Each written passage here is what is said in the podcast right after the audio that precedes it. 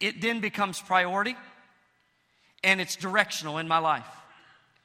Whatever is, whatever really matters to me, it gets fleshed out in my life in such a way that that's how I'm known.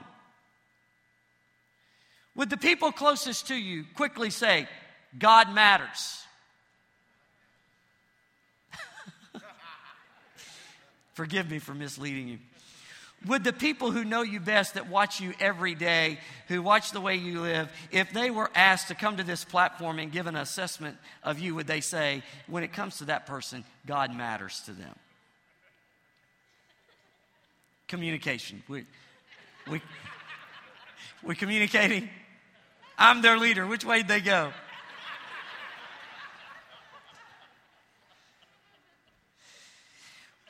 God matters. That is the strong challenge.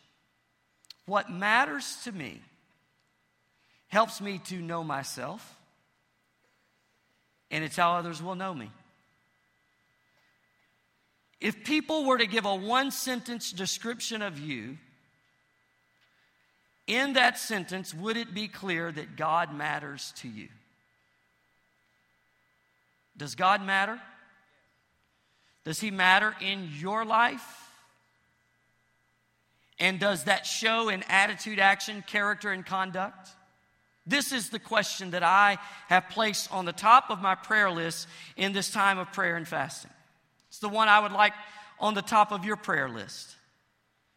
Because how we answer and really live out the answer to this question will determine what's priority, what is truly core value, you know, I can say that core value to us as a church is that the lost be saved. But if you look at our time and the, the ministries we have and the money we spend, and there's no focused effort through the time, the money spent, and the ministries we do on reaching lost people, do lost people really matter to us, or are we just saying they matter? We're just talking. All of us could quickly say God matters.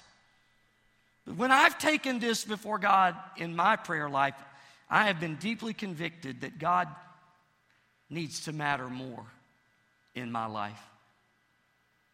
The people who know me best, they need to see that, that God matters to me more than what they have seen. That's on me. This is the question I want at the top of your prayer list. It's a challenging question. Allow the, the Holy Spirit to bother you. Just allow Him to convict you if necessary. I am always blessed and challenged by the life of Daniel. I think he's one of the, the heroes of mine as I study Scripture. From the first chapter of his story, you can see that God mattered to him. Whether it is areas of conviction where he was unwilling to compromise, his consistency, the power of God of which was manifest in his life, the influence of his life even to this day, you can say God mattered to Daniel. As I reflected on his life as an example and a challenge, I looked at the sixth chapter would you turn there with me to Daniel 6? As you're turning, let me tell you the backstory. Daniel is really succeeding in his role of government under King Darius. King Darius is reorganizing his nation. He is going to put certain administrators and governors over groups of people.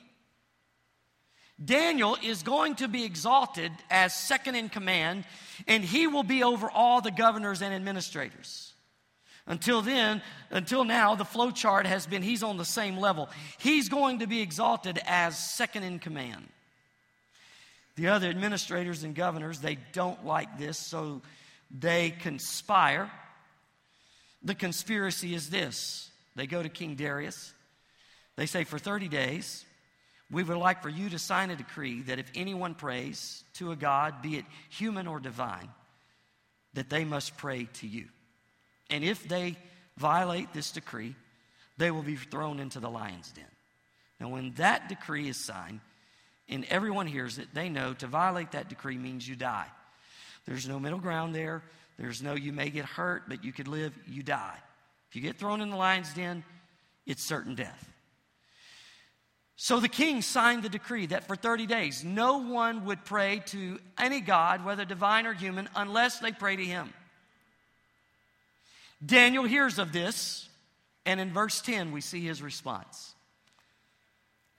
So if you'll turn with me to Daniel 6, verse 10, it says, When Daniel learned that the law had been signed, he went home and knelt down as usual in the upstairs room with its windows open toward Jerusalem. He prayed three times a day, just as he had always done, giving thanks to his God. Knowing it meant certain death, God mattered so much to him that a life where he could not communicate with God through prayer, a life where he had to disconnect from God by not being allowed to pray, was not a life worth living to him. In other words, God mattered so much to him that if he could not honor God, seek God, and serve God, he would rather not have a life on this earth.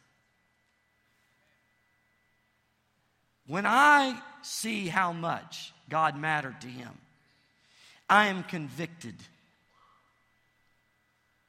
I need to grow in my passion and love for God. This doesn't earn grace. This passion for God doesn't save me. Now, I'm saved by grace, it's not of works. There's nothing I can do to merit the grace of God. But once I'm saved and I'm overwhelmed at this grace that has forgiven me, it becomes my privilege to passionately pursue Him. To live in such a way that my life says God matters. And I want God to matter even more in my life. This challenges me. Are there results in the life of Daniel of this kind of priority? I reflected on his life and I made a list and I want to show it to you. Here it is on the screen wisdom, courage, health, favor, understanding visions and dreams. And you see all of that before you even get out of chapter 1. He is confronted in chapter 1 with the king's menu, but that was food offered to idols. Daniel had resolved in his heart not to defile himself by eating food sacrificed to idols. So God gave him wisdom to say to the leader over his life, I have a different plan. Would you let me do my own diet for 10 days? And after that 10 day period, if you approve, then I can continue with this diet. Now, the wisdom to, to offer that suggestion is one thing, but the courage in that culture was another result of the power of God in his life, which came as a result of his relationship with God. And then notice, the leader over his life said, I'll go with it. God gave him favor to where this leader would risk his life in breaking with the plan of the king to allow Daniel to work his plan. And after 10 days, the Bible says that Daniel looked better and was healthier than everybody else. Daniel, he had health, favor, wisdom, courage. This is the result when God really matters. God is active in your life. When I say that he had health and wisdom, courage, and favor, it was in the context of his situation. What I'm saying is when God matters in your life, the activity of God will be strong in the context of your current reality. He understood visions and dreams. He remained consistent. Daniel responded to crisis with calmness. How many of you would like that quality in your life? How many of you know we'll have some opportunities in 2011 to be stressed out? Daniel responded with calmness. That was the work of the Spirit of God in his life a result of his relationship with God because God mattered. He maintained personal balance. And understand, he maintained that balance in spite of extraordinary success. This was an influencer. This guy was a change agent. This guy had a lot on his plate. This guy was busy. And yet there was this powerful balance to his life, a result of his relationship with God. You study his life, you will see that he had victory over the enemy. You see that in Daniel 6. We know the end of the story. But if you're in Daniel's shoes, he decides to pray anyway.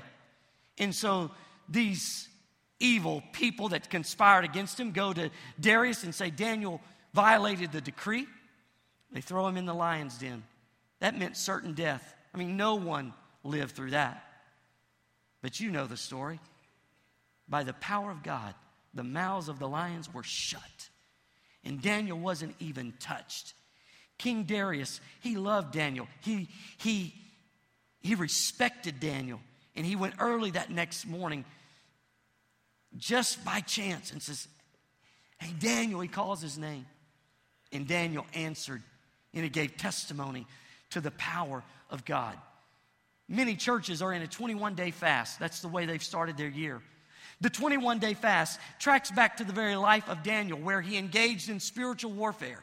In over 21 days, we see in the scripture the curtain pulled back and the spiritual realm is exposed and the kind of warfare that is happening, and it is real and it still happens today. And here a man sought the face of God and he was victorious.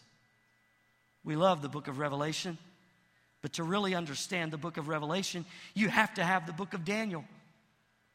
God so mattered in the life of Daniel that God could trust him. Matter of fact, it says that Daniel was highly esteemed of God. That's not said of anyone else in the Bible. God mattered so much that God esteemed Daniel and poured into him revelation until it's like having the book of Revelation in the Old Testament when you read through the writings of Daniel. So influential was this man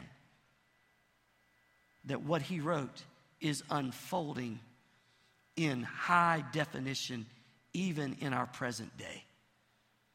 This is the result of a person who walks with God and has lived in such a way that God matters. That's the way I want to live. I want to walk in that stability and supernatural power. I want to walk with that kind of influence I want my promotion not to come from east or west, but from God. I want God to favor my life. I want to yield my talent and my energy and my education and my current season and the seasons in the future to God and let, let God do whatever He wants with it so that at the end of my life, those who know me best can sum up my life in one sentence and they can say, when it came to Ron Woods, God mattered. That's my passion today.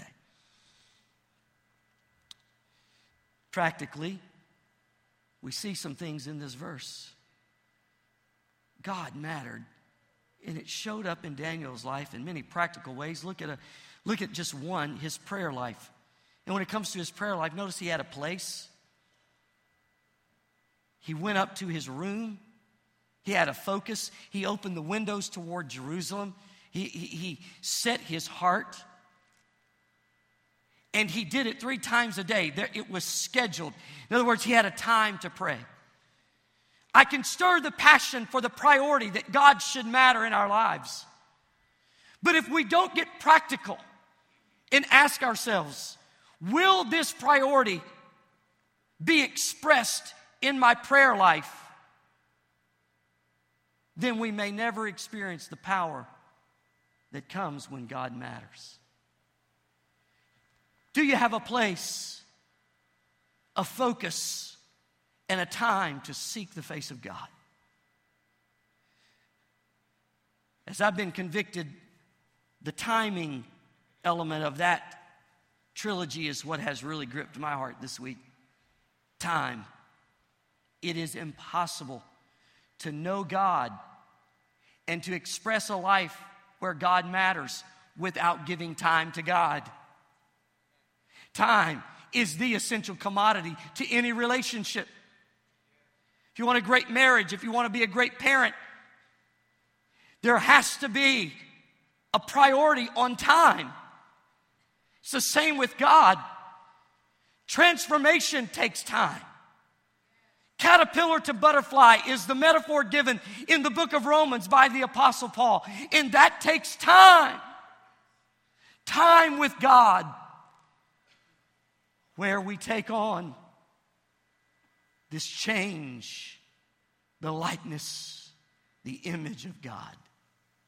Time with God. Giving God time is one way I express practically that God really matters in my life. When we are given the pattern of power in the New Testament, where Jesus said to his followers, the early church, I want you to wait in Jerusalem until you're empowered. That's always going to be the process. We're going to have to give God time. Jerusalem means place of peace. Notice Daniel opened his windows toward Jerusalem. It's where you place yourself before God until the peace of God is working in such a way that you're receptive to the Word of God, the creative ways of God, the supernatural power of God.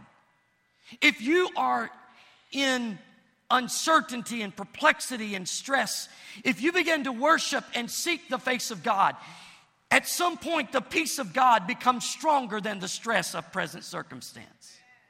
And when the peace of God becomes the umpire, the ruler of your heart and your mind, it is at that moment that God can begin to administrate a word to you, a work in you, a leading in you, a step of faith for you to take, and to equip your spirit with the kind of faith that it's going to require to take a step of faith. Jerusalem, getting in that place until that kind of peace is there, that takes time. Time. Time is, is what's so strong in my soul this morning. Time with God. You see, if we look at this idea of being empowered, being endued with power, it's not taking a rag and putting it in water until quickly the rag soaks up all the water that it possibly can. Then you can take it and you can, you can use it to, to release that which it's received. No, in the context of the New Testament, it was wineskin that would become ineffective because it lost its stretchability. So it was immersed. It was not, it was the, it was leather. And leather would be put in the liquid and over time, it recovered its usefulness, its stretchability, it recovered its influence. Are you tracking with me? Do you see the pattern? It, the Holy Spirit is wanting to do new things in you.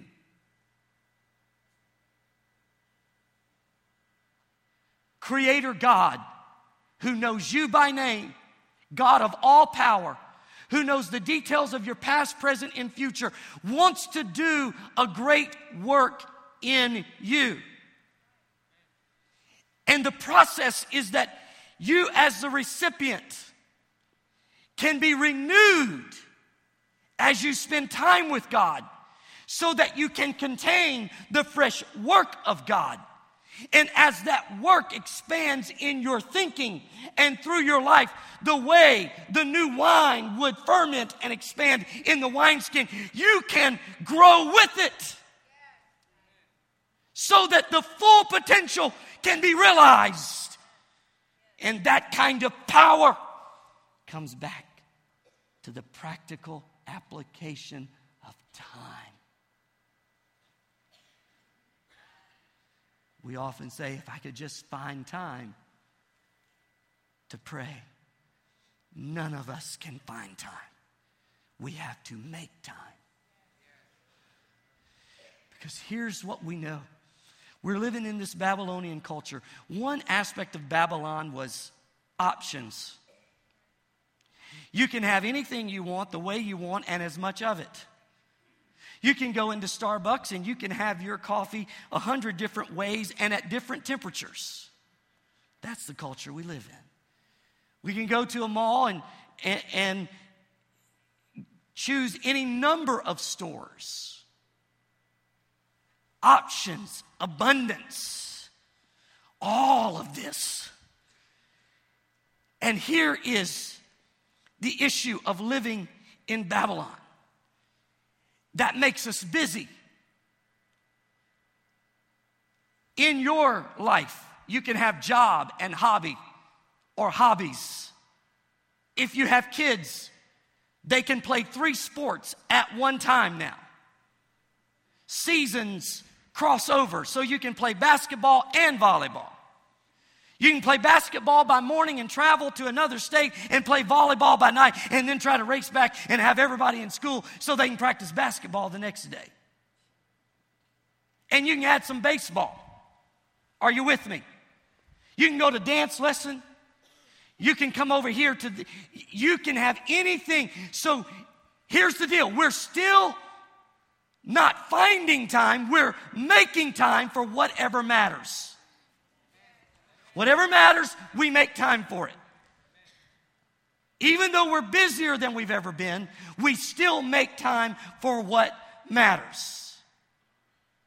So when it comes to the things of God, we can't exchange the attitude for making time and start saying things like, if I can find time.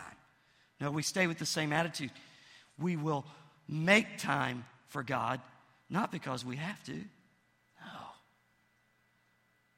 no. Because we want to, because God matters.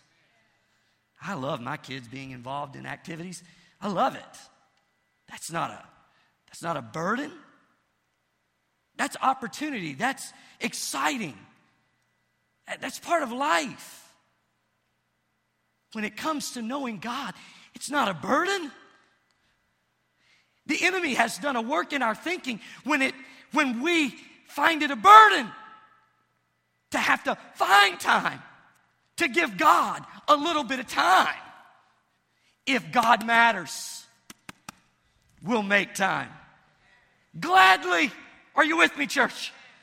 Can you imagine an assembly, a faith family where God matters? He is number one, He's everything. Let me give you three verses as I close. Look at the screen Exodus 20, verse 3. You must not have any other God but me. A God is that which has our time our attention, our allegiance.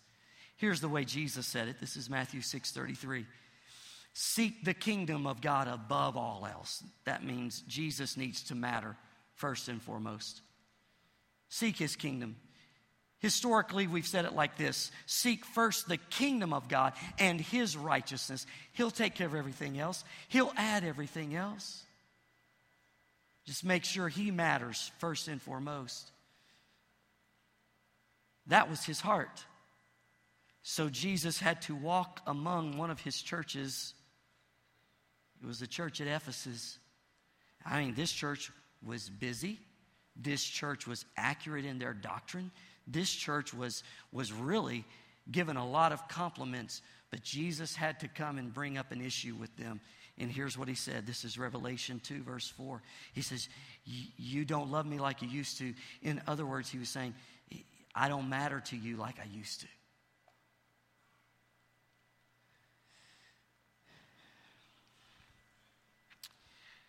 Amusement parks at night will bring out these bracelets and necklaces that glow in the dark. They have like carts that people are pushing around the park, and they're for sale. And if your children see them, you can get ready to spend about $12 on something that probably cost them 50 cents. But it looks cool. Multicolors, shining, glowing in the dark. And when you buy one, kids are loving it, but over time, it loses its glow. But if you take it and place it back under the light, direct light, over time, it will get its glow back. So, place and time. If we will initiate this year in prayer and fasting, meaning we have a place and we're giving time to seek the face of God, to say, God, you matter. We're putting ourselves under the light, the searchlight of His presence and power. And we're saying with the psalmist, as the year starts, Search me, O God, and know my heart. See if there be in me any evil ways. Try me, O Savior. And then lead me in the way everlasting. We're putting ourselves in prayer. We find that place. We give God time. And in the light of His presence, transformation begins to happen as we confess, repent, draw near, seek the face of God. I feel to say this Jesus is coming. And the 10 virgins in the New Testament, it's a powerful story. Five were wise, five were foolish. And when the bridegroom came, the foolish had no oil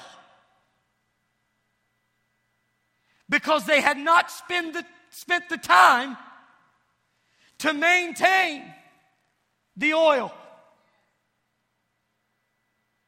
What's the cost of oil? What's the cost of the oil of God's Holy Spirit? What's the cost of the anointing? time. The time it takes to keep oil in the lamp of your character so the light of your witness is saying, Even so, I'm ready for the bridegroom to come. I feel a stirring. I feel a stirring in my heart. God matters, and I know He matters to you. But is He, is he convicting you? He's convicted me all week. He needs to matter more. That in that one sentence summary of my life, that's what would be said.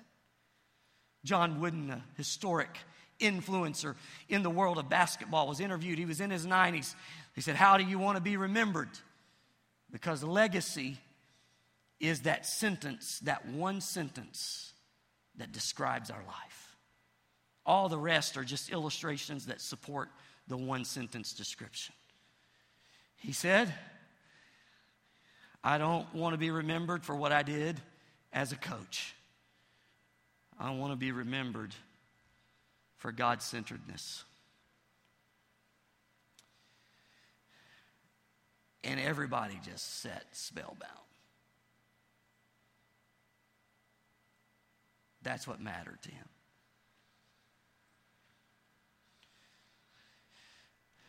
There are people in my world that God has put in my world that He's given me a living testimony of this, a illustrated sermon. I, I've watched it. I could talk about my memo, talk about Kelly's grandmother, and I'll, I'll end this sermon there because we just saw her. God matters. That's the description of her grandmother. It comes out in her personality, her the witness of her life, the the fact that whatever you're talking about ends up about Jesus.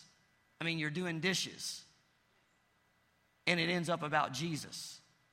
You're talking about Christmas and specifically like what you got for Christmas. You weren't like entering Luke chapter 2 and talking about the incarnation. But in talking about getting, you know, some certain present, it ends up about the gift, Christ Jesus, and never in a legalistic way, in, in the most authentic, uh, just rhythm of the conversation until you're always impacted by being around her. Amazing.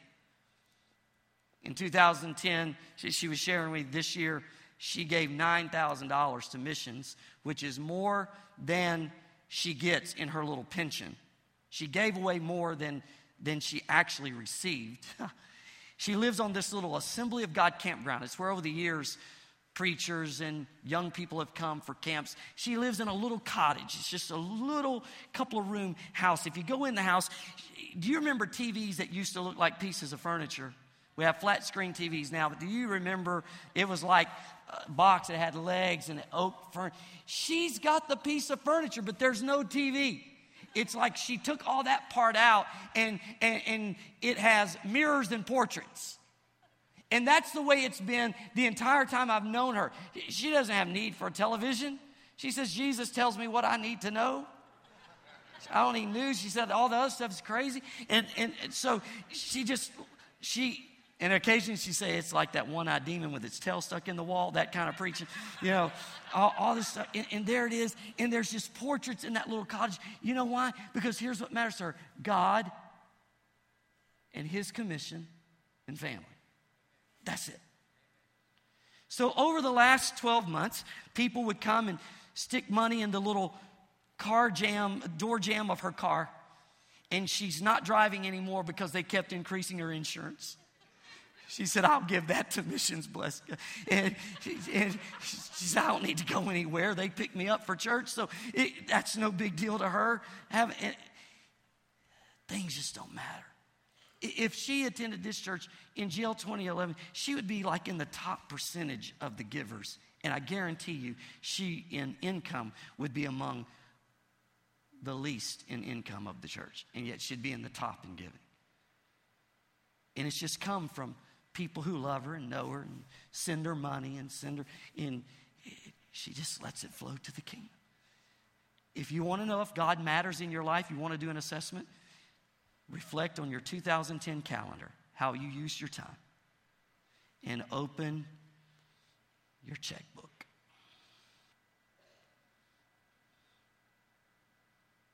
Those aren't the only two assessments, but I guarantee if you want to know about somebody's interest and what mattered to them, look and evaluate their time management and money management. Amen? It's just as true as it can be. And so I, am thankful for the witness of a life like Daniel, like Grandma Oots, like many others who have lived in a way that says God matters. That's the way I want to live. That's the way I want us to live.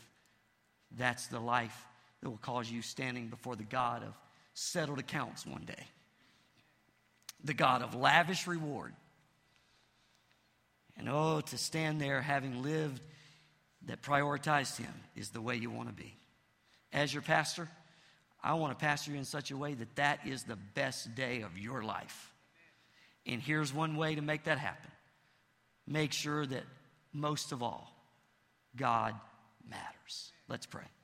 Heavenly Father, I thank you for our time together. Now, seal this word with impact by the Spirit in our hearts, with your eyes closed.